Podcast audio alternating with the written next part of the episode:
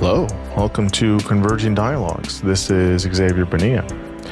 On this episode, I'm very excited to bring my conversation that I had with Lucy Cooke. Lucy is a zoologist, she's a broadcaster, filmmaker, and author. She has a master's degree in zoology from Oxford. She's been a regular guest on Radio 4, BBC, ITV, National Geographic.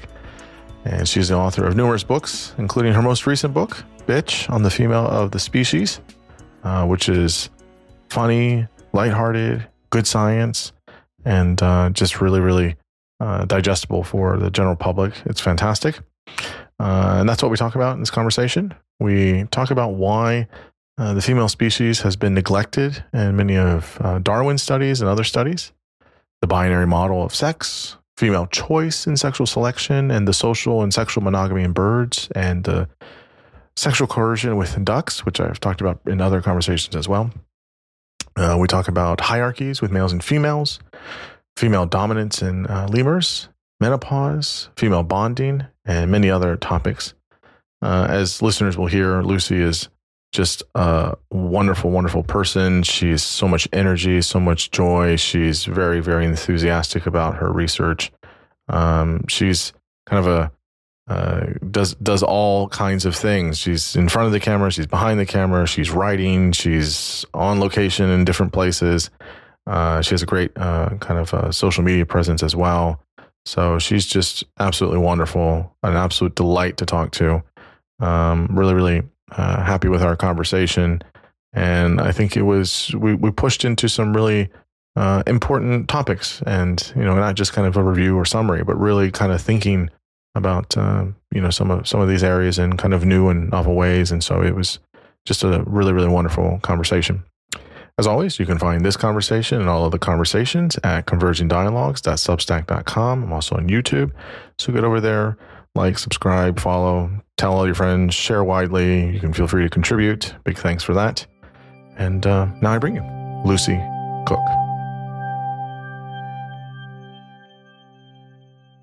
I am here with Lucy Cooke. Lucy, so wonderful to have you on the podcast. Thank you so much for coming on. It's my pleasure. It's a delight to be here. Hello there, Xavier. Yes. Thank you. You've written a fantastic book. The book is called Bitch: On the Female of the Species. It's great. It's so well written. I didn't feel like I was reading a science book in some parts. It just felt so casual and conversational. And then there's all the good science bits in there too. So it's just really well written. And I'm excited to talk all about it. Before we do, just tell listeners who you are, both academically, professionally, and what you're currently up to. That's going to be the hardest question that you ask me, actually, because I always really struggle to describe because I do so many different things. But today I'm Lucy Cooke, and I am mostly a writer. I have a background in zoology. I studied zoology at Oxford University under Richard Dawkins, who you may have heard of, famous evolutionary biologist. And now I was a documentary filmmaker for many years, and now I mostly write books. And I'm delighted to be talking to you about Bitch, which is my last published book, but I'm currently working on my new book. Oh, nice. So it's nice to get a break and actually speak to people rather than be squirreling away at my desk. Yeah. Well, I can imagine the break is needed, especially, I've heard that writing, especially writing books, is a long slog, and it's such a lonely process for a large part of it, right? There's a point where it isn't, but everyone's telling you all their opinions, whether you want it or not, but there's a large part of it that's pretty lonely. So yeah, we can talk about your great work that you did previously. So in this book, it really is, for listeners that don't know, they should obviously pick out the book, but the book is really kind of a tour through the animal kingdom and looking at the female species and different animals.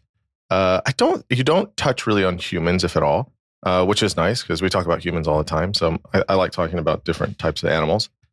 Why do you think, from the beginning in writing this book, why did you think that we haven't examined the role or the importance or the salience of the female species in various animals in a kind of honest way. So what were your, I guess, main aims for this book and trying to talk about the female of the species? Yeah, so female animals have been neglected. They I hate to say it, but the main culprit is my academic hero, which is Charles Darwin. So Charles Darwin is a genius. You know, I mean, he was the most brilliant and meticulous scientist, and his evolution, his theory of evolution by natural selection, you know, is one of the greatest theories that we have in science, you know. And he the irony is he took such a long time before he published because he wanted to make sure he got everything just perfect. I mean, he was an incredibly meticulous man. But when it came to the female of the species, he was blindsided. It was like he viewed the world through a Victorian pinhole camera. And that meant he saw what society allowed him to see. So when he came to writing his difficult second album, as it were, The Descent of Man, which was the follow-up to On the Origin of Species, he basically described the female of the species as a Victorian housewife. She's passive, coy, submissive, and it's males who are the dominant drivers of evolutionary change. They're the aggressive, promiscuous, dominant characters. They're the ones that get to have all the fun and all the impact and all the agency. And females are just a sort of feminine footnote to the macho main event. Because Darwin said that, it meant that, you know, for over 100 years, everybody that followed in his wake just either ignored females because they were thought to be of no interest, or they suffered from a chronic case of confirmation bias and just looked to see what he had defined, his Darwin's paradigm. And that had a devastating effect on how we understand all of nature, because you can't just look at one side of the equation. You need to look at both sides in order to understand it. So my book is really about the revolution that's happened in our understanding of what it means to be female. And the reason why that revolution, even though it's about animals, and although we're animals, it's not directly about humans, it's important because we look to the animal kingdom for models of how we should behave. We've done it. We've always done it. You know, we're always looking for reference points. So, you know, it's important that we understand, the full spectrum of female behavior in order to better understand human females. Mm. Why do you think it is that, you know, obviously if Darwin is doing a bunch of different things with, this theory, in fact, of evolution, and there were many people after him, why do you think it still persists that people have not taken a serious examination of the role of females, aside from this kind of footnote or ancillary kind of, character in the world?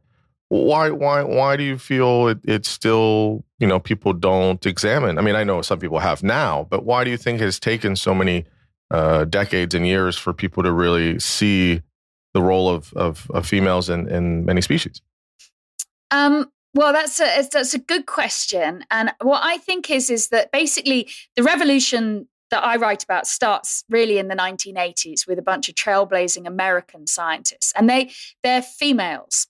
And what's, you know, I don't want to say that all feminists are women, because they're not by any, I write about feminist scientists in the book who identify as males. So, you know, it's not just women scientists, but science is about asking questions, you know, and people tend to ask questions about what they're interested in. So, you know, if you're a man, you're probably going to be interested in what the male animals are all up to, you know, and you're going to be projecting, if you're not aware of the idea of cultural bias, you're going to be projecting your biases onto them as you understand them.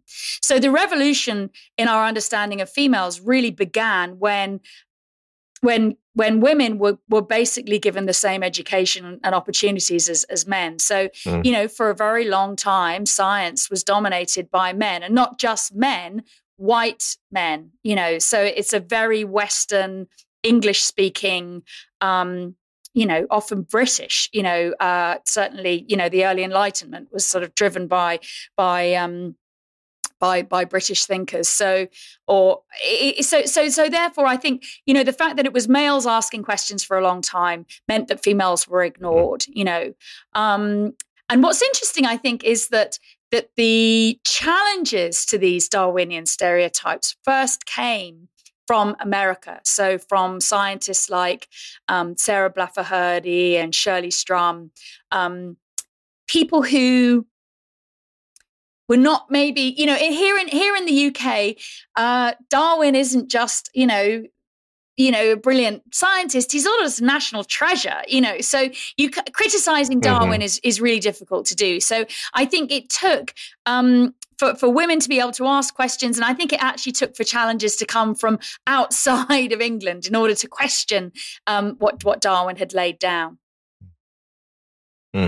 Yeah, no, that makes a lot of sense in terms of, you know, who's doing the science. And then, yeah, I know, you know, Darwin is revered around the world, but especially, obviously, I would imagine in the United Kingdom. So, okay, so this is the question that, you know, many people have asked. I mean, Simone de Beauvoir asked this. Many people have asked this. I mean, we're continuing to ask this. How do we define female? What is it to be female? Many times, as you talk about in the chapter in the book about, we've used the binary of large and small gametes and XX and XY chromosomes, and that's certainly kind of the standard, kind of traditional way. But you say that maybe it's not as simple as that, I guess. And you give many examples from the natural world, such as moles and the fossa and hyenas, that push us to reflect on this binary model that we have. So I think that's important because a lot of the times humans will think we're super special and we're the only ones that have certain, you know, differences of things. But I actually think it is helpful to see where we would see that. So what could you tell us about some of these animals I've just listed out as examples, if you want, of, you know, trying to describe for us what it is to be female?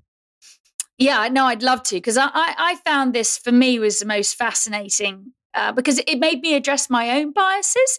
Because, you know, when I was at university, I was taught that sex was defined by gamete size. You produce, as you say, big gametes, you're a female, they're producing eggs. You produce small gametes, you're a male. With animals, we don't talk about gender generally because, you know, you can't really ask a mole, for example, what gender they think they are. It's a social psychological construct, you know. It's a preserve of humans in that way. That's not to say that animals don't have some sort of approximation of gender, but it's just really, really hard for us to gauge. So I'm talking about sex when I talk about females in the book.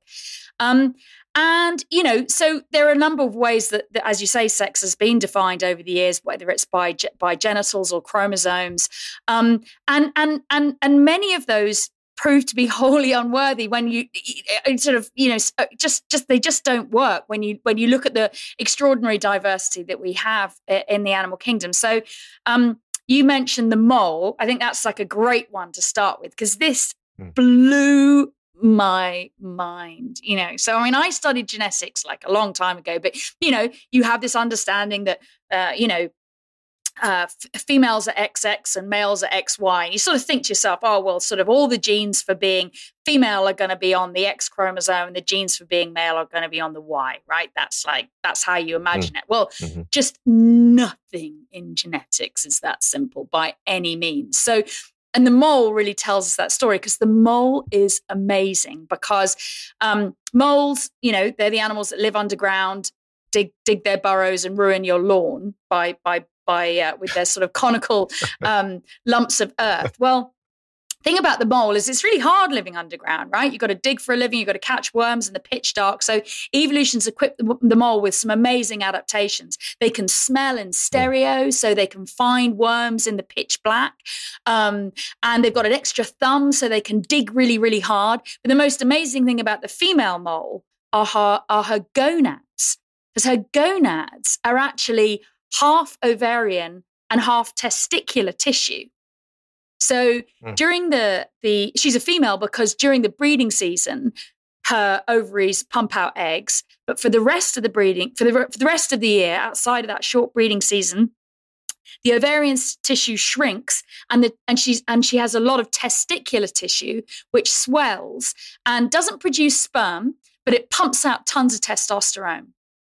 So she's got flexible gonads that have tissues that go from, you know, that are both ovarian and testicular tissues, which is just amazing, right? I had no idea that there were mammals that had that kind of that plasticity, you know? So I sort of dug into that story and found that, you know, my ideas about genetically what makes male and female was so naive. And I think what you have to do is once you understand the genetics of it, then it just sort of blows apart everything else. Because basically I spoke with Dr. Jenny Graves, who's this, she's probably the world expert in sexual differentiation and determination. She'd been studying it for the last 40 years. She was part of the team that found the SRY gene, which is the trigger for the male pathway in humans, and she's decoded this the sex genes of everything from platypus to nematode worms, everything, right? And so I asked her, I said, so, you know, like, how does it all work? She goes, well, so, you know, the thing is we always thought that these pathways to becoming male or becoming female were linear and distinct. And so you have a trigger, you know, in humans, it might be the SRY gene. If you're a turtle, it'll be the temperature that you're incubated at. You know, if you're an anemone fish, it'll be a social cue. You know, whatever it is, there's a trigger that triggers a pathway to being male or female. And we thought that these were linear and distinct. But it turns out they're nothing but, they're not linear or distinct. They are utterly enmeshed and they are antagonistic. So in order to, in the fetus, to build a testes, which is the male pathway, you have to suppress an ovary. And that suppression is continuous, right? So you have this kind of, this system where there's this antagonism between whether you are developing a testes or whether you're developing an ovary. And the thing that really blew my mind was she told me that the genes that create a testes or an ovary, they're the same genes. They're the same 60 genes. They're just playing to a different conductor. And they're not neatly ordered on the sex chromosomes. They're all over the genome.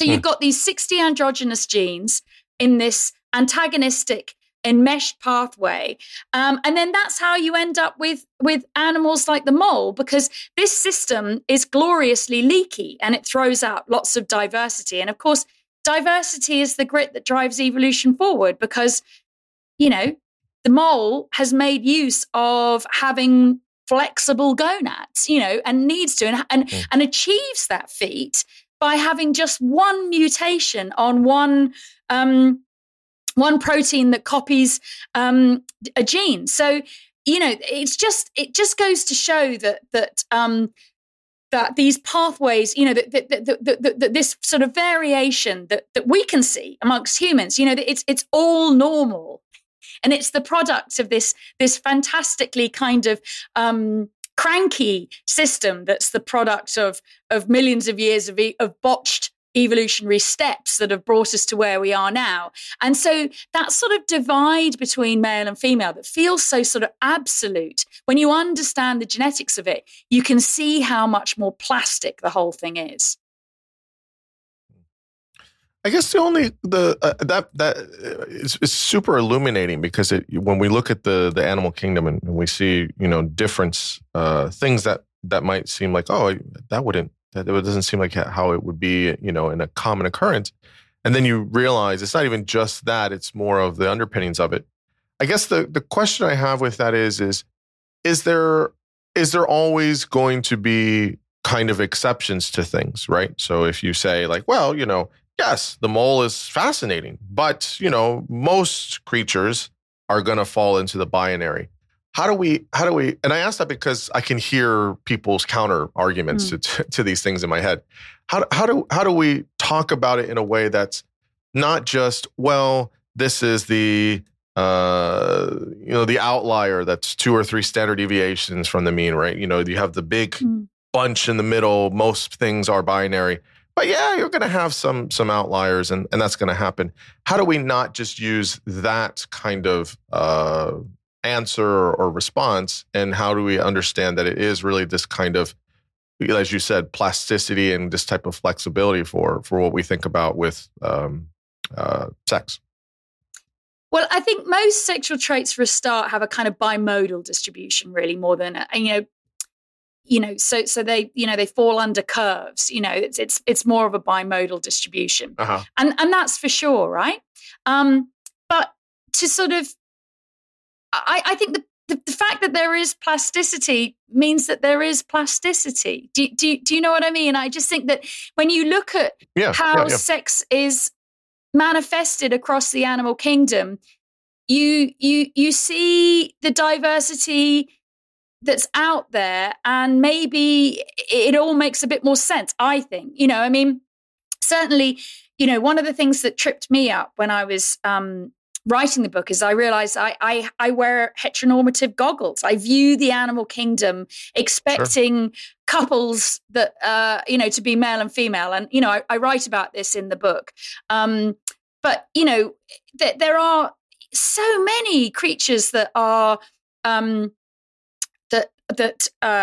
switch sex or during their lifetime, or for whom sex is an incredibly plastic affair. I mean, a lot of those are, there's fish, but also, even the barnacles that Darwin studied, which is why I think actually privately he was a lot more open-minded than he was when, because he wrote a lot about barnacles. But, barnacles, for example, they can be male or female or hermaphrodite, and then whatever they are is determined by how many other that they land next to, and then some of them might be, sort of proto males, but mostly female, and basically we don't have the language to describe them basically in terms of their sex. There was a paper that was published about barnacles a couple of years ago, and they just said that we're hamstrung by not having the language even, because we're trying to sort of, create all these many categories. So, and I think that's interesting to see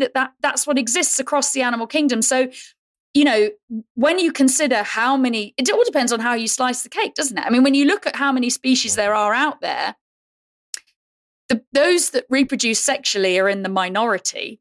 And those that have very, very neatly defined males and females with a bimodal distribution of traits are even more of a minority. So when you talk about outliers, we're just merely looking at the world through through the prism of our own existence again, aren't we? So I think to what for me, it's just exciting to see that diversity. And to understand how the system is that creates that diversity, how that creates and why that has persisted and why it's so valuable to the process of evolution. We need diversity because one day we might be living underground and females might need to have ovotestes. Do you know what I mean? So. That's the genius of it all. We don't know how we're going to end up as a species. We don't know where we're going, but we want to make sure we've got diversity. Otherwise, we're not going to evolve. No, I fully agree with you. I think it's important to, for me, one of the things that reading your book and other people's books and papers is trying to. It is one of those things where it can be difficult at first to kind of push on things we're so used to. But then to say, okay, well, let's examine that and look at that. And so I think that that's a good thing. I think that's what, obviously you're saying you've done and obviously your book does. And so, I felt the same way when reading about the mole. I said, I didn't know this. It's like, that is deeply fascinating. And then to know, okay, well, what does this tell us then about this kind of fluidity of things? And if it can happen in certain species and we see it in other species, what does that possibly mean? So I think it's something to keep kind of having a reckoning with. With sexual selection and female choice, so you're talking about the follow up album to Darwin's Origin of Species. He talks a lot about sexual selection and Descent of Man. It's very fascinating. And there's been a lot of ideas that have gone around for a couple of decades. And so one thing in terms of mating we had for a long time was that there was the females do the choosing, right? They're the one. The males try to impress. This is, again, kind of in the standard kind of way. The males try to impress, and the females are choosing whether they like it or they don't. I mean, I've seen all these nature documentaries as well. You know, you see the birds doing the dance and the whole thing. And, you know, the females are just trying to be like, hey, like, you know, am I impressed? Am I not? And it's not just birds, it's other animals as well. But, you know, but is it that simple, I guess, right? Or is there more? I've read some papers that say it's a kind of co-choosing, right? That the woman makes the choice, but then the male agrees with the choice that the female makes, and that there's this kind of harmony that's going on. How do we understand, I guess, currently about female choice and types of sexual selection? Oh, this is a great question. Thank you, because this takes us to the thing that really troubled me when I was at university and I was taught sexual selection, and I was taught the sort of universal law that eggs are expensive and sperm are cheap, so females will be choosy and males will be promiscuous, and that's like universal law, right? But it just it's just not the whole picture by any means. Females are choosy, but males are choosy too, because guess what? Sperm isn't cheap, because as Donald Jusbury pointed out. Back in the 1980s, I think he first contested this, and he was like, he said somewhat acerbically, "I haven't ever known an animal that ejaculated one sperm at a time." You know, if you look at the kind of the cost of an ejaculate versus the cost of an egg, you know, there's often it's more or less the same. But I mean, you know, when you factor in females who incubate internally, then suddenly it does become a choice, right? But males do have a finite amount of sperm. So, for example, I love this story. The gorillas, you know, I think it was the Western Lowland or the mountain gorillas. But anyway, it's a classic kind of like single male unit where you have generally one male and maybe a couple of other junior males and a group of females that he's mating with. Well, the females they want to mate with the top guy, but he runs out of sperm. So the females end up brawling and fighting with each other over the male's sperm. This actually happens in a few primates. There's it's the same story with capuchins as well, is that the females will really battle amongst themselves, competing viciously for the male's limited amount of sperm. So males exercise choice too, you know, and males make decisions that may seem strange to humans as well. So, for example, you know, you always sort of associate males as human males as wanting younger females, right? That's the standard line, isn't it? Well, not with chimpanzees, they don't. You know, chimpanzee male choice is centered around the older, more experienced females who are going to successfully have offspring, not the young females. It's the older females. So, there was this, I can't remember his name, Ingo Schultz or something like that. He studies male choice, actually. He described it as the orphan child of sexual selection. And it's something that I'm going to be drilling into more in this new book, because I think it's really fascinating how that idea of male choice has been completely lost. Because of this idea that males just have unlimited amounts of sperm and can just, you know, splurge away ad infinitum. Mm-hmm. It's interesting how I had the kind of standard model as well. It's like, yes, you know, it's expensive and males, you know, they don't really have a thought into it. And yeah, I think I had a few conversations with some scientists on the podcast and reading some papers. And it's like, well, it's not actually that true. There is a choice on the male side of things as well. So I do think you're right. Is this kind of more of a discovering of that, which is sort of connected to the next point, which is about this idea of, you make this distinction in the book, which I thought was interesting. I hadn't heard it framed this way, was between this difference between social and sexual monogamy, which I thought was very interesting. And birds teach us about everything, but birds teach us a little bit about this distinction. What can you tell us about this kind of difference between a social and a sexual kind of monogamy? Yeah. So songbirds do, social monogamy really well, sexual monogamy less so. So, and it was birds that really taught us about this. Because, you know, you think of birds, you know, songbirds, you'll see them maybe nesting in your garden. The male sings, he attracts a female, and then together they'll build a nest and they'll raise the chicks. And so everybody assumed they're monogamous. And all the early ornithologists said that, you know, birds are all monogamous. And then this brilliant scientist who gets a lot of airplay in my book, Patricia Goartie, she thought to herself, well, I wonder whether that's entirely true. So she was the first person to ever use DNA fingerprinting on a clutch of eggs. And she basically did a paternity test to see, and found that a clutch of eggs had multiple fathers. And this... information. She was studying bluebirds as well from Zippity-Doo-Dah. So she was basically calling Zippity-Doo-Dah a Jezebel, which was never going to go down terribly well, but it really didn't go down well at all. When she presented her information at this big ornithological conference, she was told that the only way that her data could be correct would be if the female birds were raped. Because there's absolutely no way that that females would be soliciting extra pair copulations, and it has to all be only males have that kind of sexual agency. So it took for a long time putting radio trackers on the backs of female birds to discover that they were indeed flying off into other males' territories and soliciting sex with other males, and it was they were the masters of their own destiny. They were actually choosing to mate with multiple males because, as Patty says, why put all your eggs in one basket? More chance of hitting the genetic jackpot, the more fathers you have for your eggs.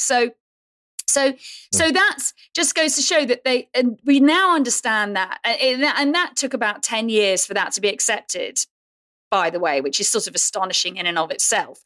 But that just goes to show, really, you know, how there's this difference between sexual and social monogamy. So what we can see is a pair of birds lovingly raising chicks together, but that doesn't mean to say that they were sexually monogamous. I wonder if this is an interesting thing of, like, when we see it with birds. So I know that, for example, each bird is different in different ways, but, you know, like, there is a lot of similarities that we can find with different animals for humans. I think of parrots. Parrots have a lot of similarities with humans in terms of intelligence and how they solve problems and things like that. I mean, what is the... I guess the lessons we can, if we can, apply for, I guess this is a sort of evolutionary psychology question, which is, how much of that do we maybe see in other species, namely in humans, of doing this kind of social versus kind of sexual monogamy? Or is it just kind of limited to these types of birds? No, it's not limited to just birds. It happens in all sorts of species. You know, I mean, you know, true sexual monogamy is incredibly rare. I mean, I think that now we think there's only 7% of birds that are sexually monogamous. And that's probably gone down since then, because that's quite an old statistic, actually. And then amongst mammals, the number's even lower. It's something like, I can't remember the figure's even lower for mammals, right? And, you know, monogamy is incredibly rare. Interestingly, you do get sort of a tendency towards monogamy amongst the canids, amongst the dog species, and wolves, and other dog species, and so social monogamy is a very successful strategy. But whether you need to be sexually monogamous, I mean, I think that our species is very deeply concerned about paternity, and I don't know whether animals are quite so concerned about paternity. I think that's why it's difficult for people to take on board the idea that a pair might, raise offspring together, but the offspring might not all be fathered by that male.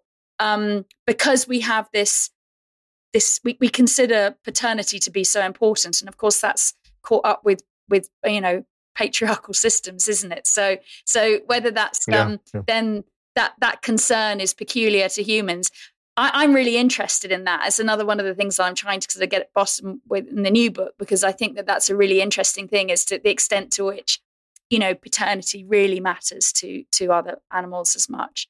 I mean, obviously it does to a certain extent, but, you know, I think we're kind of obsessed with it, you know. Yeah, certainly. I mean, I definitely think there's a kind of neuroticism or this hyper focus on is it mine or is it not? And we see so much of that within humans. And so I wonder if other animals probably care less. It's interesting. Okay, so I got to ask. So I've talked to the great Richard Prum on the podcast on two different occasions, actually. I just talked to him recently again. He's lovely. And in his book, Evolution of Beauty, I think I got that right. Great book. He brought up this thing I had never heard before. Now I see it everywhere, right? And and I think it's him, but I think also it's the work of Patricia Brennan that really did this work with mallards, specifically with ducks. And so it's this idea of, you can tell me how you feel. I don't know how, I think people are kind of split on this. I think the way it's described is forced copulation. Some people are like, well, it's just rape, but it's like, well, do ducks have an idea of rape? I mean, that seems like a very like abstract kind of human notion. Do we call it that for animals? Maybe, maybe not. We can call it rape. It is. I mean, by our standards, it would be that for sure. It's unwanted sexual copulation. But it's one of these interesting things of, yes, you can lay it all out if you like about this, but that the thing that still fascinates me about this story is this coevolution. So the male ducks have this like corkscrew like penis, and the females, I guess it's a vagina, right? They have developed their reproductive organs in a way that kind of offsets the way the male's genitalia is, which is fascinating because there is this attempt at saying like, I don't want this to happen almost. Over time, our bodies, our organs are going to develop to kind of resist some of this forced copulation, especially if there are, more male ducks, if I remember this correctly, than there are females. And so there's always this kind of going at it for males to compete here. So anyways, all that to say, I think there's something similar there with dolphins as well. Dolphins are, I think there's like some fun websites that would be like, dolphins are great. And then you read all the things about dolphins and you're like, oh man, they're pretty actually terrible in some ways. Some things that we don't really think about until we kind of study it. All of these things, I guess, the question I'm asking here, we can use the example of ducks or dolphins is, how do we understand this coevolution of reproduction, right? And reproductive organs for different species and what that means about, about females and females in various species. Well, first off, I wouldn't call it rape when it's not in, I think rape is peculiar to humans. I think rape is a term which it's not, it's not necessarily about reproduction. It's about violence against women. And I think that's a sophisticated cognitive, emotional act that is very different from sexual coercion, which in the animal kingdom is basically males just trying to procreate, right? So I think in most many situations of human rape, it isn't about procreation necessarily. It's about violence against women. So I don't use that term, and I don't condone using that term because I think because there is sexual coercion within the animal kingdom, and by talking about that and understanding that that's different, I think that's an important differentiation because otherwise you could get muddled up with thinking about coercion in rape in humans as being analogous. So anyway, so what do I think about the? Well, I mean, I think Patricia Brennan's a genius. I like Richard Prum's book as well. Yeah. I think it's good. I'm not sure I buy. He's a brilliant writer, but I'm not sure I'm fully sold on his novelty of his theory. But anyway, Patricia Brennan, who was his student for many years, and was described by Prum as scientifically unstoppable. I think she is. I think she's an absolute genius. Is what she's for many decades we'd known about these ridiculous penises of ducks, and, you know, in some cases the Argentinian lake duck, it's, you know, this curly whirly penis is longer than the body of the duck itself. You know, it's a kind of, you know, and lots of scientists have got really sort of giddy and excited about these penises, and I just assumed that it was, you know, in line with Darwin's theory of sexual selection, which, you know, is it female choice or is it male competition that's driving the giant penis? And everybody thought, oh, because of these coercive acts where you see these males all gang up on a female, and it must be about competition. And Patricia Brennan, by being the first person to actually look inside a female after all of this postulating, she was the first person to look inside a female and found that they had this equally convoluted labyrinthine vagina, realized that actually the females were, you know, that it was this situation of antagonistic co-evolution. And that makes total sense because, I mean, genitals are on the front line of sexual selection, and they're on the front line of evolution, aren't they? You know, I mean, it doesn't get much more front line. Well, it does get a bit more front line than that. But so I think that it's really fascinating where she's now, you know, what she managed to do by discovering that is she just sort of rescued the agency of the female duck, because she's still subject to coercive acts when males, unmated males, will gang together and will force themselves on females, and that's pretty horrible to see. It's pretty horrible because we have something called rape within our culture, which right. has all these extra connotations to it that makes what we see happening in the animal kingdom seem so much more awful than it really is. But what's awful for the female duck in that situation, it's not nice being coerced, but it's not nice losing agency over who fertilizes your egg, because in evolutionary terms, that's all that matters, because she does want to choose which male does that. And what Patricia Brennan realized was that she's able to exercise choice because these coercive acts result in very few fertilizations, and that's because the curly-whirly penis gets caught in the labyrinthine vagina. But when she chooses her mate, she can open up the lumen of her vagina and she can choose the mate that actually fertilizes her egg. So she rescued the reputation. She rescued the agency, and the female duck sort of essentially wins that war. But she also showed that there are these other forces outside of competition between males and female choice, which shape the course of evolution, and this kind of antagonistic coevolution, this kind of arms race, that these arms races I think are absolutely fascinating. And as you say, the exact same thing has Patricia Brennan has found in dolphins, where male dolphins are known to be coercive. Males that don't partner up will form strong bonds with each other, and then they can coerce females. But the female has a similarly labyrinthine vagina that means that you know, when you're having sex in three dimensions, you know, she's able to just move her body, and so the male's penis isn't able to hit the target. So, you know, I thought I found these stories absolutely fascinating. And actually, I know you had Kat Bohannon, you saying you had Kat on recently. She's very interesting in her book because she notes that human vaginas are really simple. We do have simple tubes. We don't have like a labyrinthine vagina. So what that suggests is that we haven't evolved to resist sexual coercion, which is another reason why sexual coercion and rape are different things. Yeah. I totally agree with you on that. I know people have kind of debated that, and I say, well, you know, I don't think it's right to call it rape in other animals. I think for the reasons you listed out, so I'm glad you did.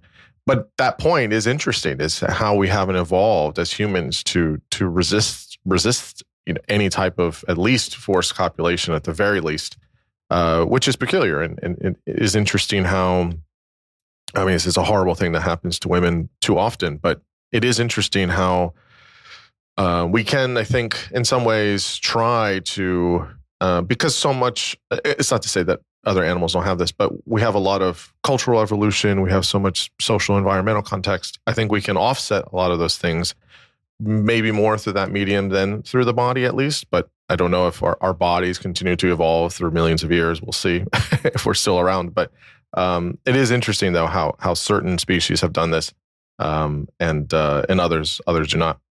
Kind of tied with that, I'm curious about this idea that you talk about. Much has been written about it, and different scientists have written on this. Is this idea of competition in terms of female competition for mates, competition with other females for status. There's, I think, interesting ideas about female hierarchies in the animal kingdom. And what that looks like. So many people will say, like, there's, these, dozen or so, maybe more species that are more matriarchal, right? Elephants and I guess bonobos and, there's different matriarchal systems in the animal kingdom. What can we accurately say about females competing with other females, whether it's for status or mates or other things? And what can we know and learn from matriarchal or societies that have female hierarchies? Yeah, that's a great question. And I did a bit of a deep dive into this in the book because I was so fascinated by, we just have this sort of idea that males are always dominant, and also that dominance and size are always equated with one another. So, males are always bigger and males are always dominant. And I think this idea of really sort of teasing out the difference between dominance and power and leadership is something that is really happening now within zoology, that people are realizing that, you might have two male chimpanzees beating the crap out of each other for who's going to be the alpha male. Actually, but the females will have their own hierarchy, and that may have certain leadership qualities or certain power associated with that.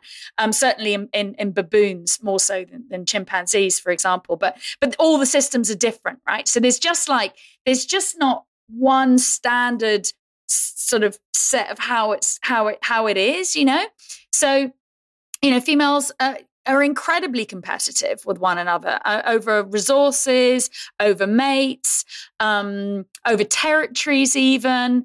And I think it's really interesting because it's one of those things it's not considered to be terribly feminine to be aggressive and competitive, but just ask a meerkat. I mean, their society is predicated on ruthless competition between females who will, you have a dominant female, they live in family clans and you'll have a dominant female and she's actually going to actively suppress the reproduction of all of her sisters and daughters.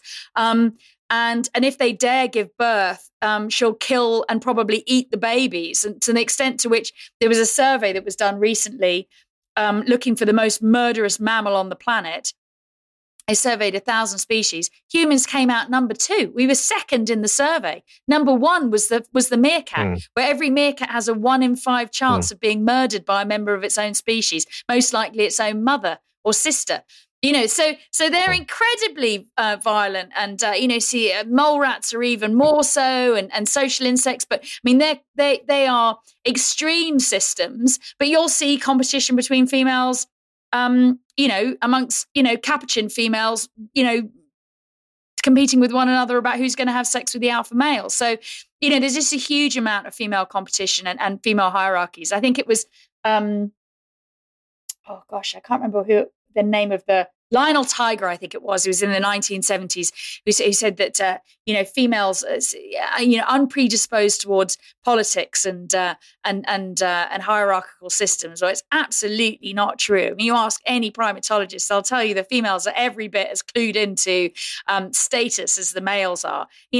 The success of their offspring depends on it, so it's every bit as hierarchical. And I think what's really interesting is, all of these sort of paradigms that we have stuck in our head, males are always dominant and they're always big if they're bigger, or, they just get blown apart when you actually, again, you look at the animal kingdom and you see this sort of variation.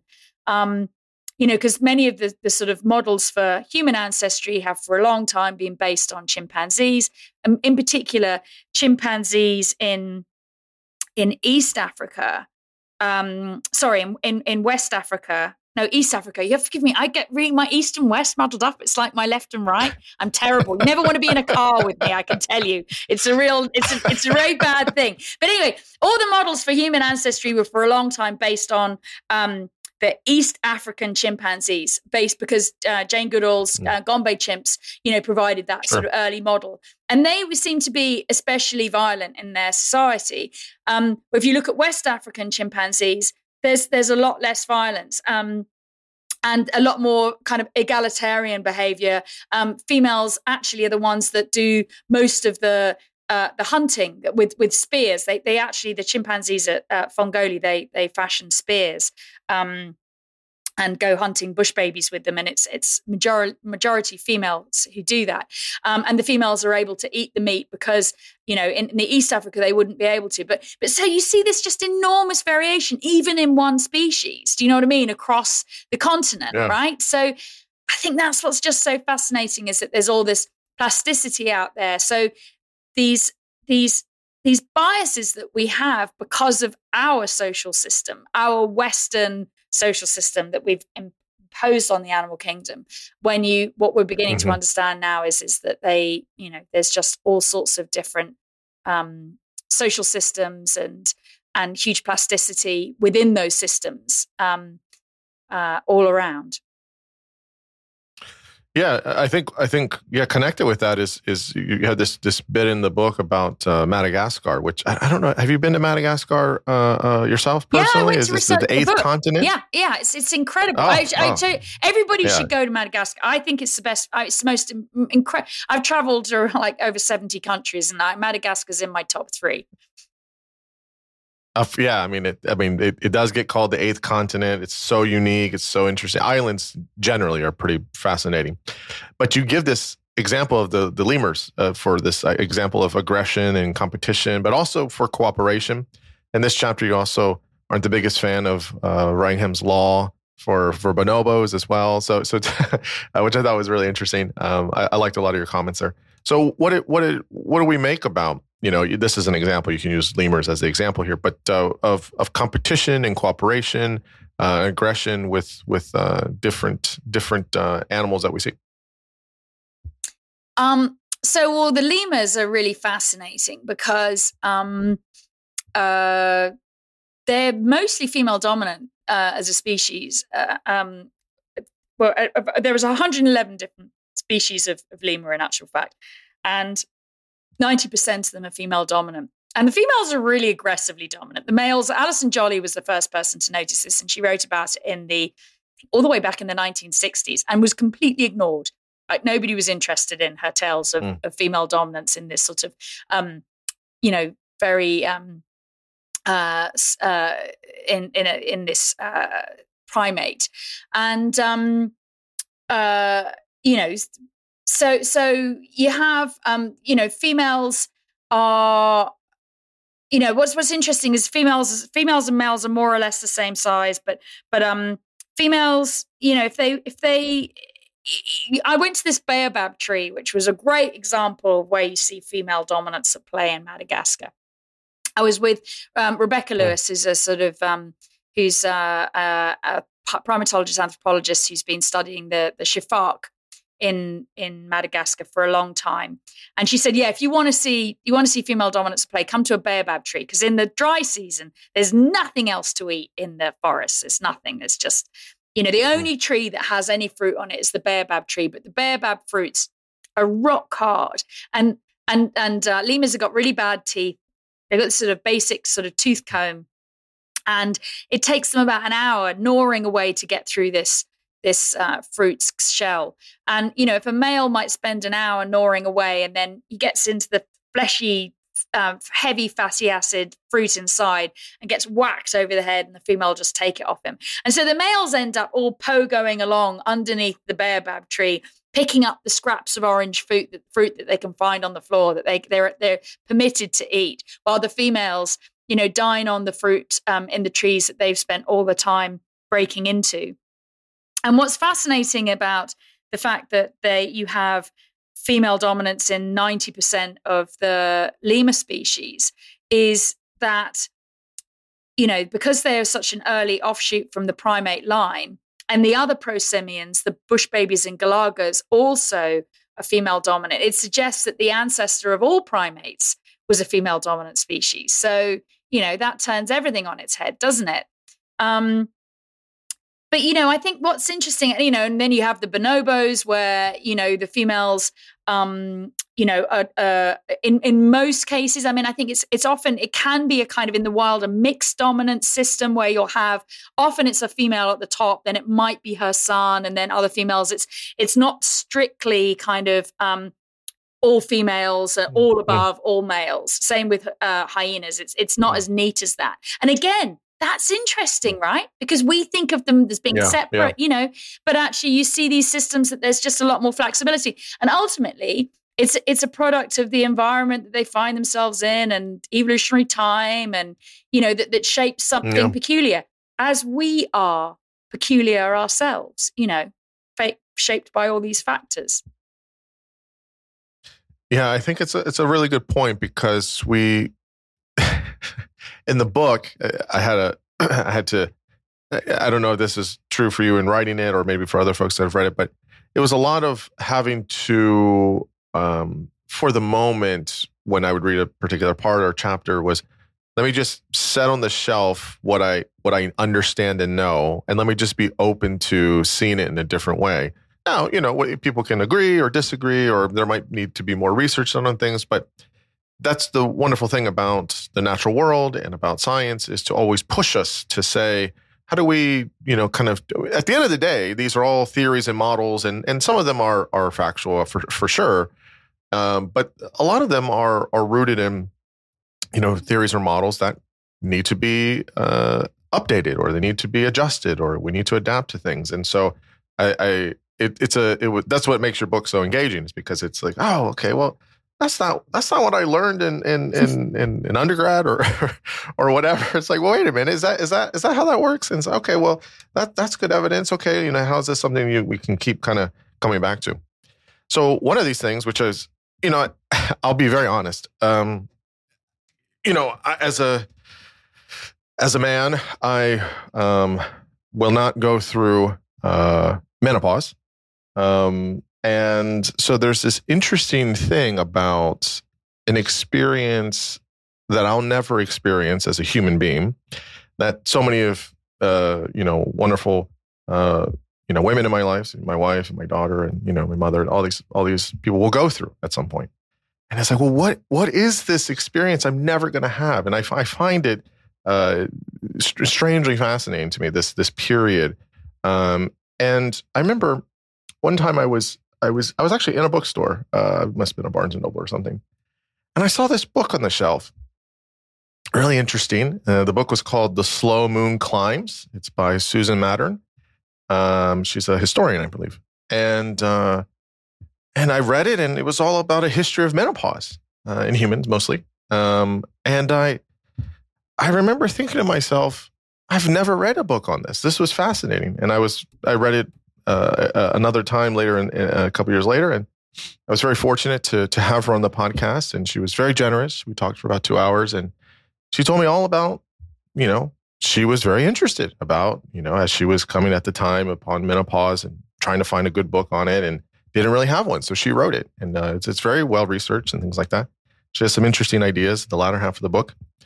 I've talked to Nicola Rehani. She's a friend. She's mentioned menopause in her book, Social Instinct. I talked with Kat Bohannon. She mentions menopause. It does keep coming up. And the prevalent theme, it's in your book as well, the prevalent hypothesis there is this grandmother hypothesis. And Kat has a different take on it. She doesn't, she thinks that it's more about women continue to live past childbearing years in terms of like a kind of social wisdom kind of thing of like, well, they've lived life long enough to tell other younger generations, you know, to avoid predators in certain places or to avoid harm or things like that. So it's kind of this download all this wisdom. Sometimes it's just the fact of helping to raise children because that's necessary. So all of these different ideas here, I guess, what is your print on this?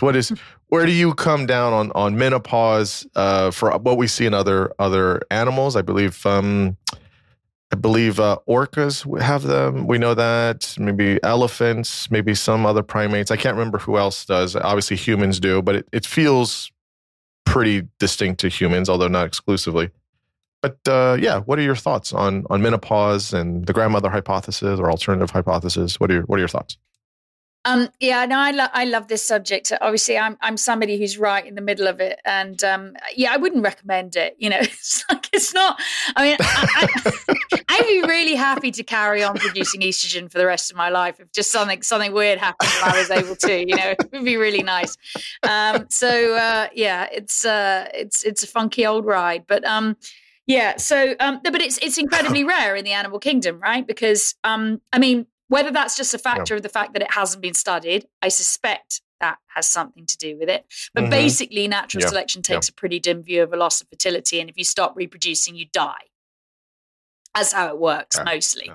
So human women were thought of as being menopausal freaks, you know, and actually, there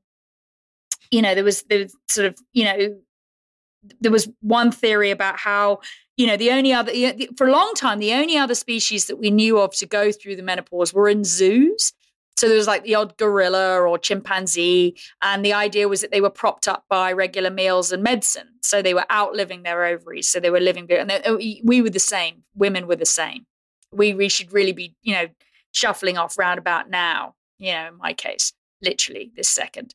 So it's a pretty sort of depressing view, and then there's the grandmother hypothesis, which is that which was proposed by Kristen Hawke back in the 1980s, I think it was. That was about by investing by stopping to reproduce and investing in our offspring instead. That would be a reason to stop reproducing ourselves, and. So we now know that there are these other species that do go through menopause, and it's very random. It's not elephants, by the way. Elephants will carry on pumping out babies into their 60s, which is astonishing because they have a 22 months. So wild. 22 months they're pregnant for, and then they will give birth in their 60s. That's insane. I mean, amazing. I mean, you know, amazing effort. So they carry on and everybody carries on. Although the other day there was a paper that was published just the other week saying that they found that they think that some chimpanzees, they found some chimpanzee females in the wild that may look like they may be having reproductive senescence. So that's really interesting. And I think I thought Kat's longevity idea is really interesting, and I get that, because what is curious about orcas and so there's, we now know there's four, what we do know for sure, these four species of toothed whale, orcas, beluga whales, narwhals, as if they could get any cooler, and short-fin pilot whales. They all definitely live long lives post reproductive shelf life. But what's interesting in that is as Kat says, it's the long lives, right? Because that is interesting that, you know, we have humans just this extraordinary longevity, and as do those species. I don't think that, but what I wrote about in the book was that basically menopause is tied up with not competing with your daughters anymore. So what you get in a lot of, the meerkats, for example, which females are killing each other. They're killing their daughters' offspring so that they don't compete with them. Well, another way out of that situation is to duck out of reproduction and invest instead in your offspring and sort of nurture that genetic legacy. And so that is, and that's it's a sort of grandmother hypothesis. Although with the orcas, they will stop competing with their daughters, but it's their sons that they really invest in, and that's really interesting because they really do invest in their sons. You know, the sons have a much greater chance of dying if they lose their mother when she's postmenopausal. So I think that it's a bit of everything, actually. I think often, you know, evolution doesn't happen for one reason. That, you know, it could be a bit of all of those forces. That it's about that basically you know, orcas have evolved the females not to compete with their daughters, who are younger and fitter and would outcompete them. And they invest in their sons because by investing in their sons, they could hit the genetic jackpot, because if one of their sons then starts fertilizing all the females in the area because he's the biggest, because mum has given him loads and loads of salmon and he's huge and they all fancy him, then that's also a great investment. But also, they also, by evolving these for longevity, the females become these repositories for ecological wisdom, and they pass the culture down, you know, and they're a hugely cultured species with all these amazing different means by which they've learned to hunt that are very, very specific to certain groups of orcas. Some, you know, hunt, you know, salmon like the ones in the Pacific Northwest, but others, you know, hunt great whites and just pull their livers out. You know, I mean, they've got a very specific hunting culture, and that gets passed down. And the females, like the matriarchal elephants, you know, will remember where the water sources are, et cetera, et cetera. So, or remember where sources of food are in times of shortage. So, you know, how much it is of any of those elements, I don't know. But what I do know is it's bloody glorious to discover that we're not alone, and that there are other females who are doing this, and they're not just disappearing in society in some sort of grey puddle that nobody wants to speak to, but instead they're out the front and they're leading it with their wisdom and their empathy. I mean, one of the things that I found about the orcas, I was just incredibly charmed by. I went to the Pacific Northwest, and I was actually an orca pooper scooper for a day. I went out with Dr. Deborah Giles, who has the awesome job of collecting the orcas' feces in order to monitor their hormones, because it's quite hard to study menopause in essentially a 6-ton swimming torpedo with teeth. You know, you can't take daily blood samples. So she heads out in a boat every single day with a rescue dog called Eber that she's trained to sniff out orca scat. And they go out and they go looking for orca poo, you know. And so I went out with her for the day, and I was just incredibly charmed by how inclusive orcas and caring orca society is. I mean, they have this extraordinary social cohesion where they have these, they remain incredibly close, and they have the whole ocean to swim in, but they remain very close, physically often very close.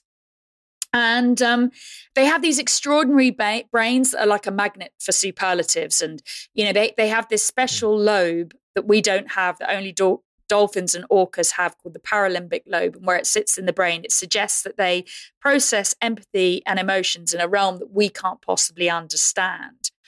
And they certainly do have this very cohesive society. In fact, there was one individual that had been documented for decades in the Pacific Northwest that had scoliosis of the spine, and he wasn't able to swim as fast as the other orcas, but he lived a long and healthy, productive life because he was cared for by the community, and the matriarch would share food with him.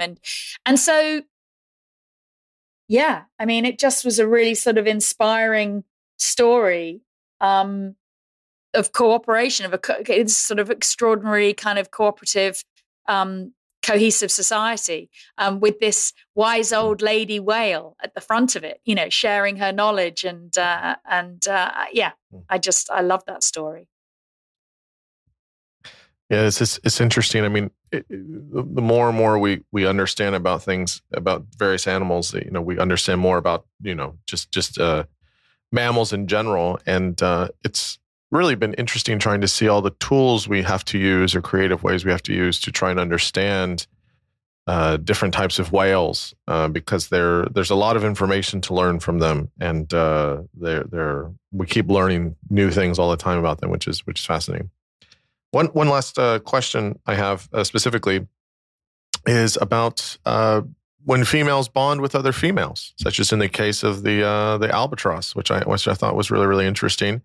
Talk about this kind of female bonding with other females, and what that looks like, and where you know, the albatross is an example, but where do we see that in other animals as well?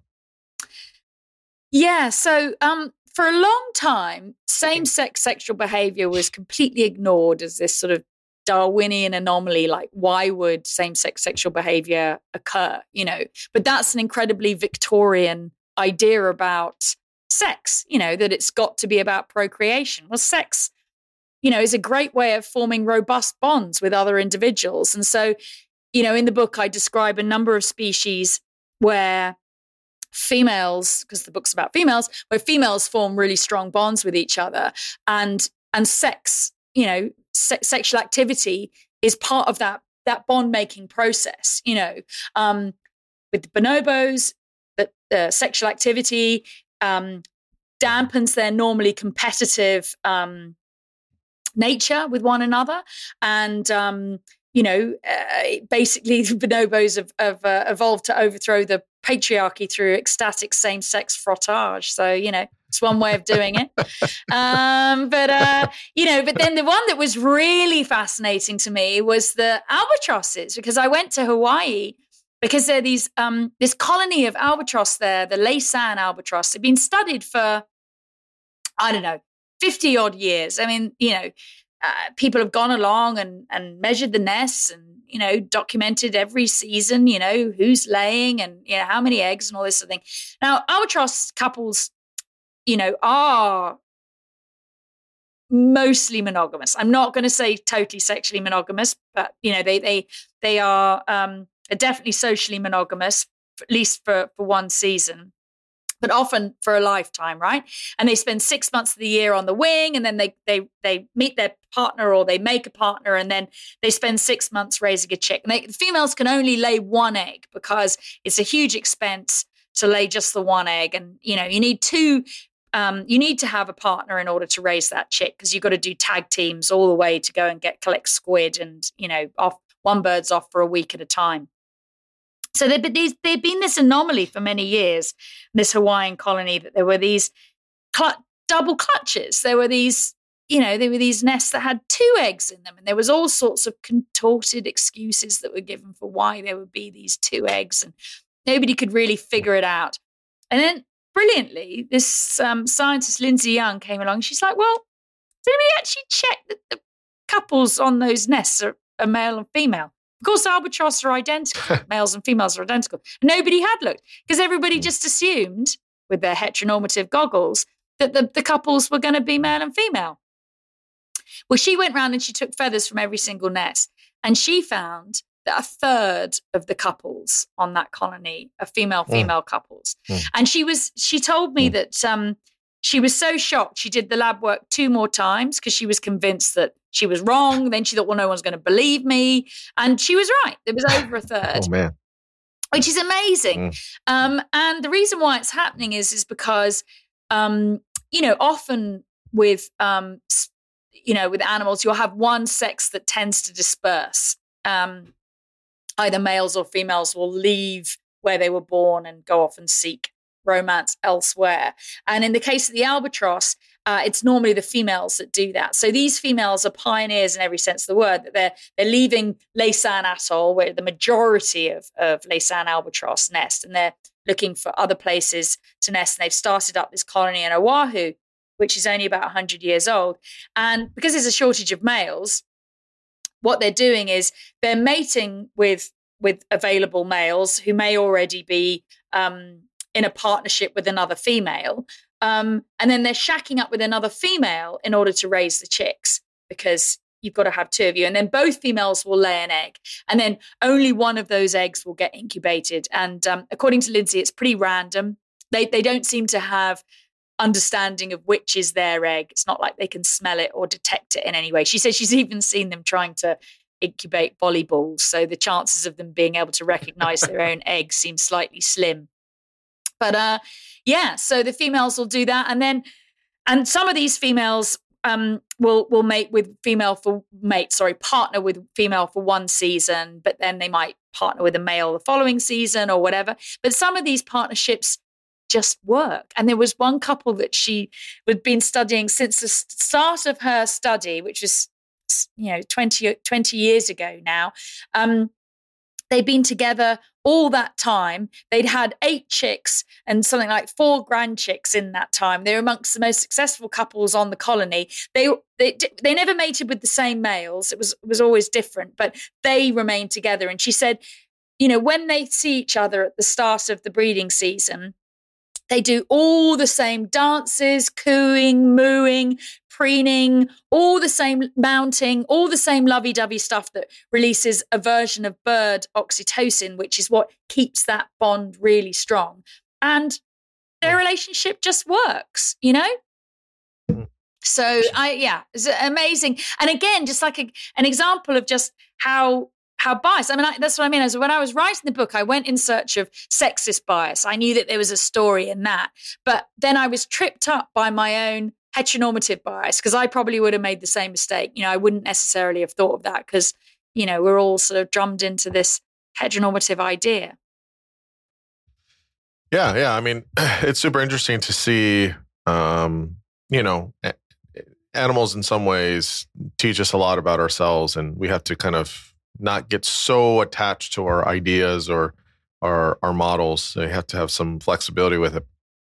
So my last question for you is, what do females teach us about sex not being deterministic, but rather dynamic and flexible and this plasticity? And what do you think is the future of females?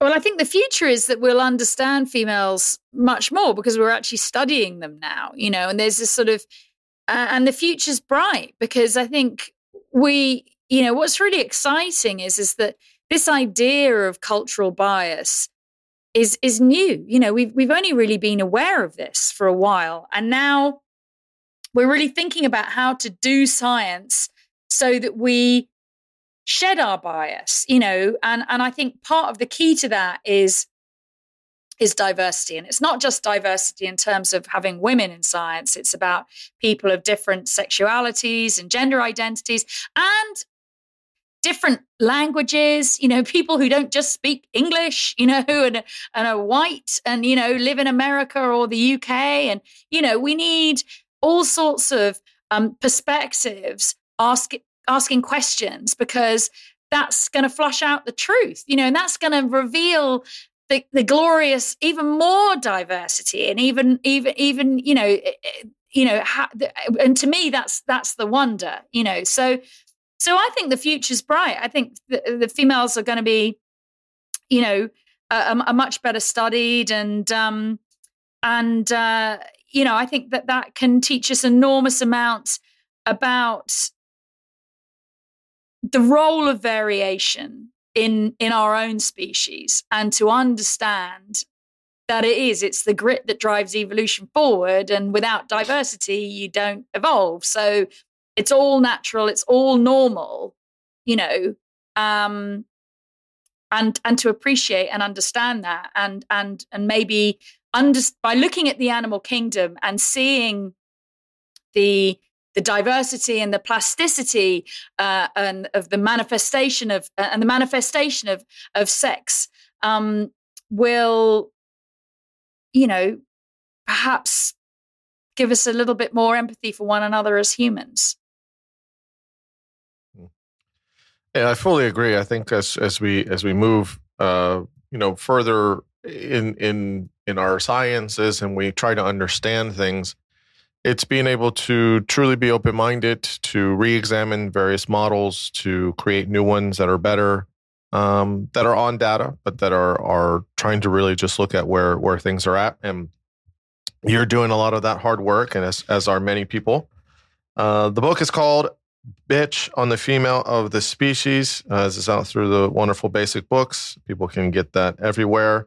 Any places you want to point people to, Lucy, whether it's a website or organization or anything like that? Or if people want to follow me, they can follow me on Instagram. And I think I'm Lucky Cook with an E on Instagram. Ms. Lucy Cooke on Twitter, which I'm not really on very much these days. But yeah, and you know, buy from your local bookstore. You know, support the indies. because we love them and they're fantastic. So it's been a blast talking to you. I've really enjoyed it. Really great questions. Yes, it was such a privilege and such a wonderful, fun conversation. You're just as lovely talking with you as it is reading the words that you put on the page. So I really did enjoy this. So big thanks. Thank you. Thanks very much. I appreciate it.